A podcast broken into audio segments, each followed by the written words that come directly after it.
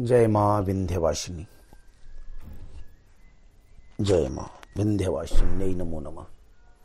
ओम दुर्गां शिवां शांति करीं ब्रह्माणीं ब्राह्मणप्रियाँ, सर्वलोकप्रणेत्रीं च प्रणमामि सदा शिवम् हमने कहा था कि बिना योनि मुद्रा बनाए, प्रणाम नहीं करते, माँ भगवती को प्रणाम करते वक्त योनि मुद्रा अनिवार्य है।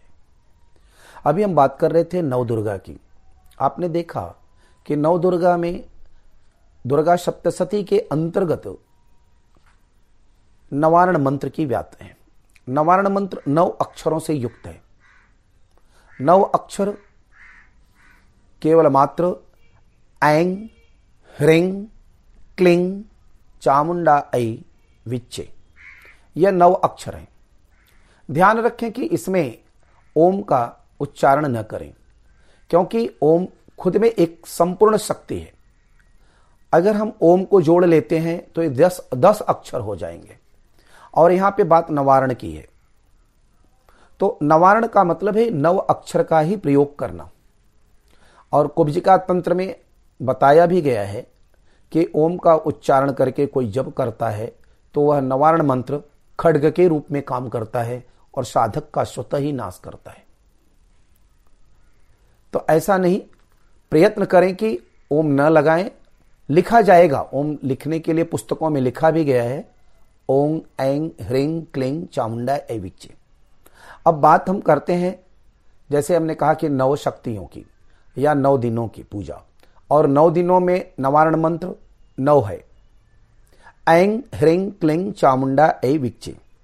अब यहाँ पे देखेंगे कि नवारण मंत्र का मूल मकसद जैसे एंग एंग शब्द जो है, यह वाग बीज है। वाग बीज में यह माँ सरस्वती का मूल मंत्र है। जैसे कहते हैं कि वाक शक्ति, अर्थ शक्ति और काम शक्ति रखने वाली चामुंडा, अर्थात भोग एवं मोक्ष दायिनी, परमा शक्ति या धर्म शक्ति शालिनी, परमा धर्मी शक्ति से मैं तदात्म्य भाव स्थापित करता हूँ। इसलिए ध्यान रखें, नव प्लस अर्णव अर्थात नव समुद्र। इस मंत्र में नव अक्षर हैं तथा प्रत्येक अक्षर एक समुद्र के बराबर है। ऐसा सर्वत्र लिखा गया है। ओमकार की भांति एंग ढाई अक्षर का बीज है, जिसके अंदर अ, धन ई,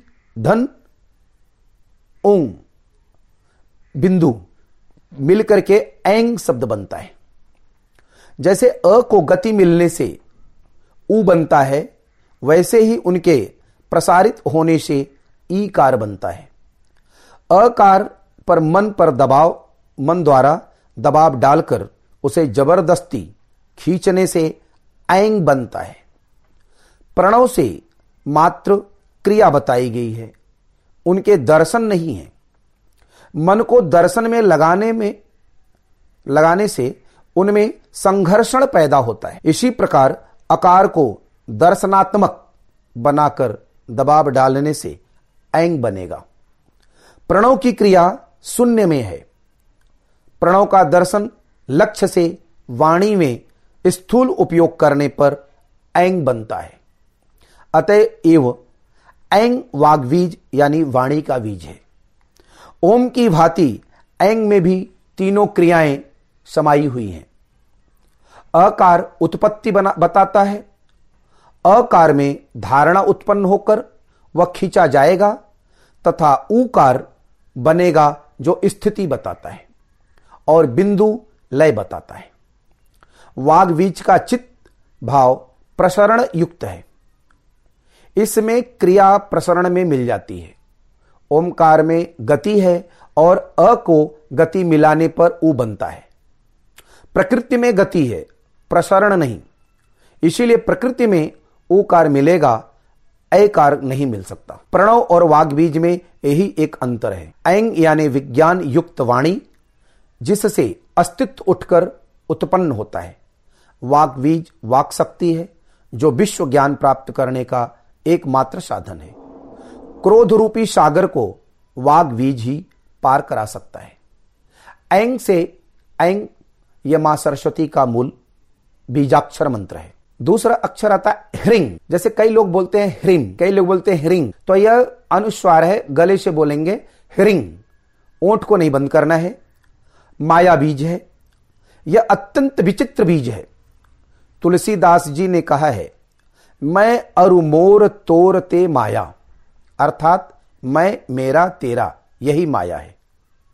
माया ममत्व मोह, ममत्व के कारण मन का सुखेच्छा में फंसना ही मोह है। माया रूपी सागर को माया बीज ही पार करा सकता है। इस बीज के विषय में ऊपर लिखा जा चुका है। क्लिंग क्लिंग यह भी अनुस्वार इसमें लगा हुआ है। ध्यान रखें क्लिंग अर्थात काम बीज।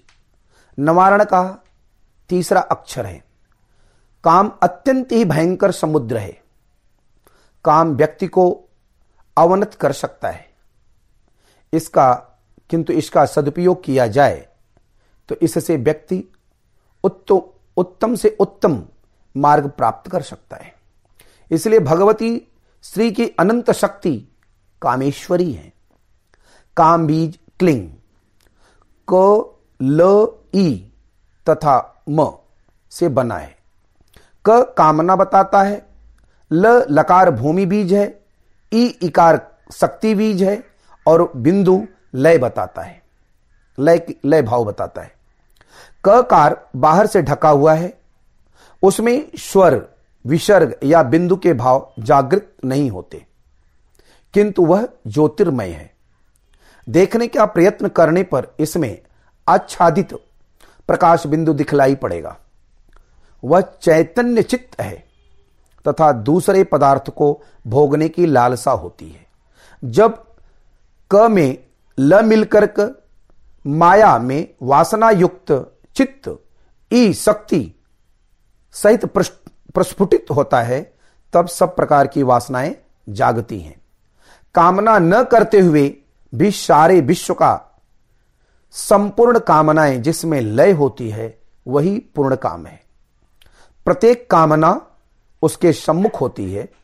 मानो कहती है, मुझे स्वीकार करो। ऐसा व्यक्ति कुछ भी कामना नहीं करता।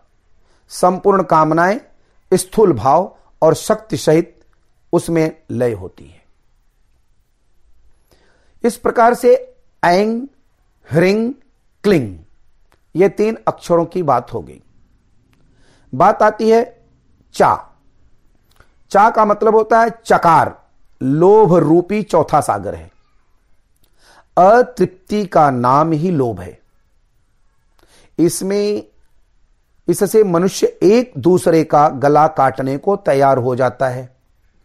लोभवश संग्रहण करने की प्रवृत्ति से स्वार्थ इतना अधिक बढ़ जाता है कि व्यक्ति किसी भी प्रकार का अन्याय करने में संकोच नहीं करता। अतएव अगर लोभ को बाह्य रूप से न बढ़ने देकर, मात्र आंतरिक रूप से मन को सशक्त बनाने में लगाएँ तो जितनी अधिक शक्ति संचित होगी, व्यक्ति उतना ही उन्नत होगा तथा मन उतना ही प्रस्फुटित होता है। और ध्यान रखें कि इसलिए चा मुँह मुँह क्या है? मुँह मद रूपी सागर है।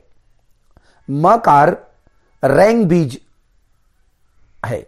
इसलिए द्रव पूजन के अवसर पर रैंग शब्द, यानी रैंग बीज का कहा जाता है। म अमृत बीज है तथा द्रव का अमृतकरण करने के लिए इसका ध्यान करना पड़ता है। द्रव लेने से प्रारंभ में उन्माद तथा अंत में मूर्छा आती है। इन दोनों में मन को निरोध वृत्ति निष्क्रिय हो जाती है तथा इस निष्क्रियता से मन किसी भी वृत्ति के बस में हो सकता है। किंतु अगर मन को किसी आनंदमय एकाग्रता में स्थिर किया जाए तो मन का बुद्धि से एकाकार होगा तथा बुद्धि से मिलाप होने के कारण मन अन्य विषयों की ओर आकर्षित न होकर बुद्धि में जिसका आत्मा से संबंध है, मग्न हो जाएगा। इस प्रकार से मुँह का उच्चारण होता है। डा। चा मु डा। डा शब्द जो है, मत्सर रूपी छठे समुद्र को पार कराता है। ड। ड माने जड़ता। जड़ता बोधक अक्षर है। जड़त्व से व्यक्ति में मत्सर बढ़ता है। आलस्य बढ़ता है। जो व्यक्ति को पतित करता है। व्यक्ति में जितना ही ज्ञान बढ़ता है, उतनी ही शंका बढ़ती जाती है। और जिससे उसमें श्रद्धा उत्पन्न नहीं होती, शंका जहाँ पे बढ़ना चालू होगा, प्रारंभ होगा, वहाँ पे निश्चित है कि श्रद्धा कम होता जाएगा। जड़त्व से भरा हुआ मूर्ख, चरवाहा, यानी जैसे पशुओं को चराने वाला, जैसे भेड़ भेड़ी भेड़ पाती खा।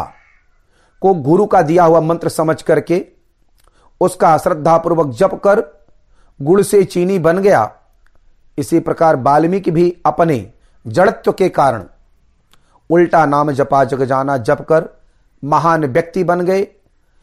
इसीलिए अगर मूर्ख में भी श्रद्धा उत्पन्न हो जाए तो उसकी राह में अधिक आपत्तियाँ नहीं आती। श्रद्धा के कारण एकाग्रता हो जाने से व्यक्ति ध्येय की प्राप्ति पर पहुँच जाता है। इसीलिए कहा जाता है कि जहाँ पे जिस व्यक्ति के अंदर ज़्यादा जड़ता आ जाती है, वह निश्चित है कि किसी कार्य को करने का सामर्थ्य नहीं रखता। इसीलिए जड़ भरत की तरह जड़ता आए तो बात अलग है, परंतु मूर्खों की तरह जड़ता नहीं आनी चाहिए, यानी विद्वान होकर के श्रद्धा विहीन नहीं होना चाहिए। तो यहाँ पे श्रद्धा के द्वारा ही हम उस चीज़ को प्राप्त कर सकते हैं, माँ भगवती की शक्ति को। तो ऐंग शब्द आता है। चामुंडा ऐ। ऐ वायु तथा वाग बीज के संयोग से बना है ऐ। इसका विचार, इसका विकार जो है, द्वेष है। यह द्वेष को उत्पन्न करता है। अर्थात, यह द्वेष रूपी सागर को पार कराता है। वाक से वायु बढ़ती है व्यक्तियों के वाद विवाद में जो जीतेगा, उससे दूसरा द्वेष करेगा ही। उदाहरण, दो समान व्यक्ति अगर एक ही नौकरी के लिए प्रयत्न करते हो तो जिस एक को नौकरी नहीं मिलती, वह दूसरे से द्वेष करेगा। द्वेष से अंतरंग मित्र शत्रु हो जाते हैं, तथा एक दूसरे के कर्म से कलुषित हो, दोनों का पतन होता है। किंतु द्वेष न कर अगर वह व्यक्ति दूसरे को बधाई दे तो दूसरा कोशिश कर उसे भी नौकरी दिलाने दिलाने का प्रयत्न करेगा। अतएव द्वेष से व्यक्ति का पतन होता है तथा द्वेष न करने से व्यक्ति उन्नति को प्राप्त होता है। इसलिए ऐ शब्द आता है। आठवां शब्द है वी। वी माने ईश्या रूपी समुद्र पार करने वाला बीज है। वह कार में सदैव शक्ति युक्त रहता है। वह कार जल बीज है। यानी वह वरुण का बीज अक्षर है। जल बीज शक्ति युक्त है। तो बड़े बड़े जहाज़ डूब जाएँ, किंतु अगर तूफ़ान न आए तो वर्षा न हो, अतएव तूफ़ान क्षय कारक होते हुए भी जीवन प्रद है। कारण वर्षा से अन्न उत्पन्न होता है। इस प्रकार से यह ईश्यारूपी समुद्र से पार कराता है। वी. चे. यह नवम सागर है। इसका संबंध उपयुक्त आठों सागरों से है, क्योंकि यह अंतिम अक्षर है। जिस प्रकार आठ कड़ियाँ एक में रखने के लिए फंदे में फंसाई जाती हैं, उसी प्रकार मंत्र रूपी अष्टाक्षरों को की श्रृंखला बद्ध रखने के लिए द्वित से भरे हुए चे अक्षर रूपी फंदे से दोनों तरफ़ उन्हें जकड़ा गया है। इस प्रकार से ऐंग, ह्रिंग, क्लिंग, चामुंडा, ऐ, विच्चे। माँ भगवती की उपासना करना चाहिए। यह नव अक्षर है, कहा जाता है नवारण मंत्र है, और पूरा यह नवारण मंत्र इन्हीं के ऊपर आधारित है। अगर मैं अपने जीवन में इन नव अक्षरों का सही ढंग से प्रयोग करूँ तो निश्चित है हमें शक्ति प्राप्त होगी और कहा भी जाता है कि हर नवरात्रि में कम से कम एक लाख बार, एक अक्षर का एक लाख, यानी नौ अक्षर है तो नौ लाख नौ लाख मंत्र का जप करने पर यह सिद्ध हो जाता है। इसलिए किसी को भी अगर नवारण मंत्र सिद्ध करना है तो वह हर नवरात्रि में नौ दिन के अंदर एक एक अक्षर का एक एक लाख मान के चले तो नौ अक्षर का नौ आरण मंत्र का नौ लाख मंत्र नौ नवरात्रियों में कर ले तो दसवीं नवरात्रि में उसको सिद्धि प्राप्त हो जाती है। या एक दिन में तो हो नहीं सकता, इसलिए नौ नवरात्रियों तक करें। और यह नव नवधा भक्ति, नवशक्ति, और साथ में जब नवारण मंत्र का आप जप करते हैं तो जो नवग्रह हैं, नवग्रहों की भी शांति होती है। नवग्रहों की शांति कैसे होगी? क्योंकि इसमें भी तीन तत्व, तीन शक्तियाँ हैं ना, सात्विक, राजस और तामस। और नवग्रह भी तीन रूपों में विभक्त है, सात्विक, राजस और तामस। सात्विक में और राजस में, तामस में। जो जो ग्रह हैं जिस तरफ़, आप देखेंगे कि उनके क्रमबद्धता जो है, वह तीन की संख्या में है। जैसे आप देखेंगे, बुध, शुक्र और चंद्रमा, ये तीनों एक लाइन में होते हैं। या आप देखेंगे, मंगल, सूर्य और आपका गुरु एक लाइन में होते हैं। राहु, शनि और केतु एक लाइन में होते हैं। ये जो क्रम है, सात्विक राजस तामस, अगर आप माँ भगवती की उपासना करते हैं, माँ भगवती की कृपा प्राप्त करते हैं तो यह नवग्रह भी माँ भगवती के ही शक्ति से संचरित होते हैं। यहाँ तक कि ब्रह्मा, विष्णु, महेश भी माँ भगवती की ही शक्ति से शक्तिशाली हैं। यहाँ तक वही नहीं हमारी और आपकी भी शक्तियाँ अपनी माँ से ही संचारित होती हैं। इसलिए मेरा मन कहा जाता है कि आपका मन आपकी माँ। जैसे आपका व्यवहार आपकी माँ के साथ है, वैसा ही आपका मन है। अगर आपका मन अच्छा और पवित्र है, विचार पवित्र है तो निश्चित है कि आपने अपने माँ के साथ अच्छा व्यवहार रखा है। और समाज में भी आप वैसे उन्नति को प्राप्त करते हैं। इसलिए कहा जाता है कि ऐसा नहीं कि केवल हम उपासना ही करें। हम जहाँ भी उपासना करें, अगर साक्षात मेरी माँ इस धरा पे है तो मैं अपनी माँ की उपासना में और अपनी माँ के अंदर ही माँ भगवती की उपासना करें। फिर देखिए, आपको सद्य कोई ऐसी वस्तु नहीं है जो आपको न प्राप्त हो सके। यह इतनी बड़ी परम शक्ति है। और ये आप जानते हैं कि कोई भी शक्ति प्राप्त करना है तो सभी में बिना माँ के नहीं मिल सकता। चाहे आप बुराइयों से लड़ने की बात हो या अच्छाइयों को प्राप्त करने की हो, या अपनी सुरक्षा हो, या परिवार में आपका दायित्व हो, या आप समाज में एक महानता को प्राप्त कर रहे हो तो आप देखेंगे कहीं आपकी माँ है तो कहीं आपकी पत्नी है तो कहीं आपकी बहन है तो कहीं आपकी बेटी है। यही आपका नाम रोशन करते हैं। इसलिए माँ का ध्यान रखें माँ की उपासना इस ढंग से करें। जय माँ विंध्यवासिनी नमो नमः।